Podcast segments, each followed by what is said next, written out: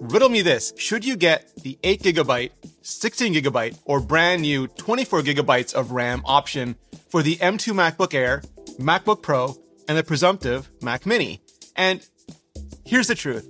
As someone who's been reviewing and testing MacBooks for 13 years, there are a ton of benchmarks out there, including memory tests, and they're fine. Sometimes. But they tend to measure very specific synthetic things to various degrees of accuracy and relevancy, and they require specific understanding and interpretations far beyond just downloading apps and hitting the run button. And they need to be presented with a ton of context if they're going to be helpful to anyone, most of all you, which they almost never are.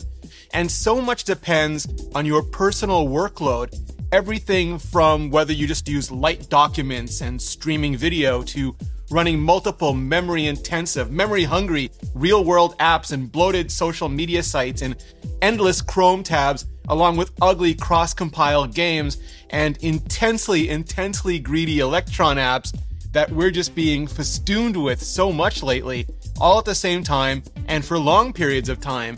But also between what you might be okay cramming yourself into now, today, and what you really might need to prepare for future proofing tomorrow. So, my recommendation, based on all of my experience, is if you can afford it, make the 16 gigabyte model your baseline. Macs are supremely well built. They last a long time, for years. And even if you don't think you need 16 gigabytes now, you may need it eventually, and you cannot add more RAM to these Macs later. It's literally part of the chipset.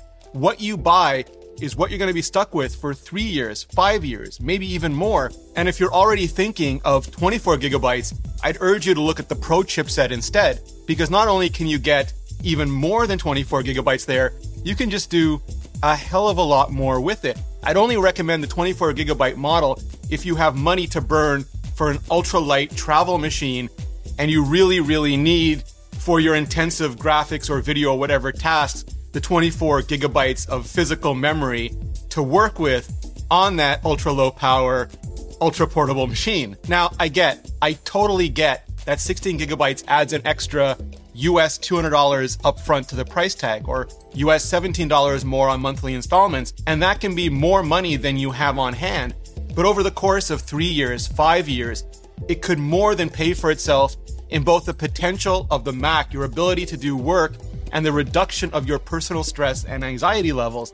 Because if you've somehow been misled to believe that Apple Silicon Macs having unified memory architecture will magically make 8 gigabytes work like 16 gigabytes, it won't. It really won't. Unified memory just means the CPU, GPU, neural engines, all the compute cores have access to that same pool of memory. It has huge, huge amounts of performance and efficiency advantages that just can't be overstated. Faster RAM for the CPU, more RAM for the GPU, no need to copy back and forth between all those U's. But that pool of memory is still limited to exactly the number that it says on the box. And yes, Apple does a lot with memory compression and super fast swap, starting at the silicon level with accelerators and controllers and going all the way through super high performance and expensive LPDDR5 RAM and NAND flash storage, which lets you fit as much as possible into that memory and swap it out in and out as fast as possible. So fast you can't even tell it's happening sometimes. It absolutely, positively lets that RAM be just all that it can be, but it's still limited to what that RAM be. So if you're someone who's just super into technology and really wants to see all the tests to measure all the memory pressure, I would very humbly submit to you that if you know what memory pressure is, you pretty much just self selected into the 16 gigabytes of RAM group by default, maybe even 24 gigabytes if you're a very, very, very specific slice of nerd. And I'll add to that as an extra bonus rec, unless you plan on streaming pretty much everything all the time, everywhere, get more than the baseline 256 gigabytes of storage as well, especially if you know your workload will be affected by the single serial NAND chip in the door crasher model. The basic rule of thumb that I like to go by is to get double what you currently have or think that you'll need because storage creep isn't just real, it's coming for all of us. So, and I know I'm just sticker pricing it all the way up here, but if you can possibly afford it, get 512 gigabytes as your starting point as well, which is honestly what I wish Apple would make the default starting point of all these new Macs.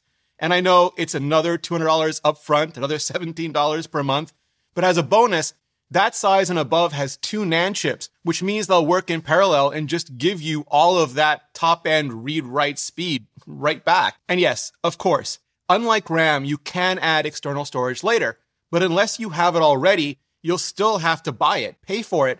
And if you pay for anything remotely fast enough to see the transfer speed difference, you should use that money for internal upfront instead if you possibly can, because nothing, no external will beat that internal storage, especially for a MacBook where it can be just super annoying, beyond inconvenient to just have all those drives dingle dangling all the time.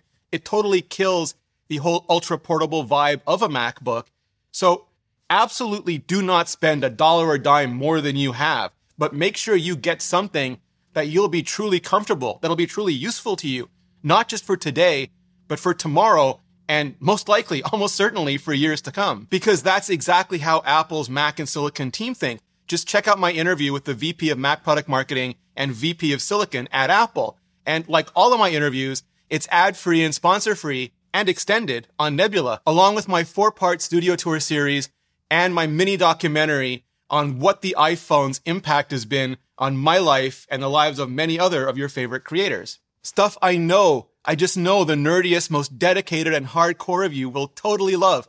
All ad free, sponsor free on Nebula and bundled in for free when you sign up with today's sponsor at curiositystream.com slash Rene Ritchie or click the link below. And right now, today, because you're watching this video, you can get CuriosityStream on sale for 26% off, less than 15 bucks a year. Way, way less than the price of your average Mac dongle for the whole entire year. And that includes their thousands of amazing documentaries and series, a whole entire section on technology that goes deep into not just the science, but the ethics of everything that we're so busily racing to invent. It is bar none the absolute best way to support educational creators directly and just the best damn deal in streaming today for over 26% off Curiosity Stream, less than 15 bucks a year, and Nebula bundled in for free. Just click the button on the screen or go to curiositystream.com slash Ritchie. Clicking on that button really helps out the channel, and so does hitting up this playlist for even more hyper detailed videos on M2 and everything coming next. So just hit up that playlist, and I'll see you in the next video.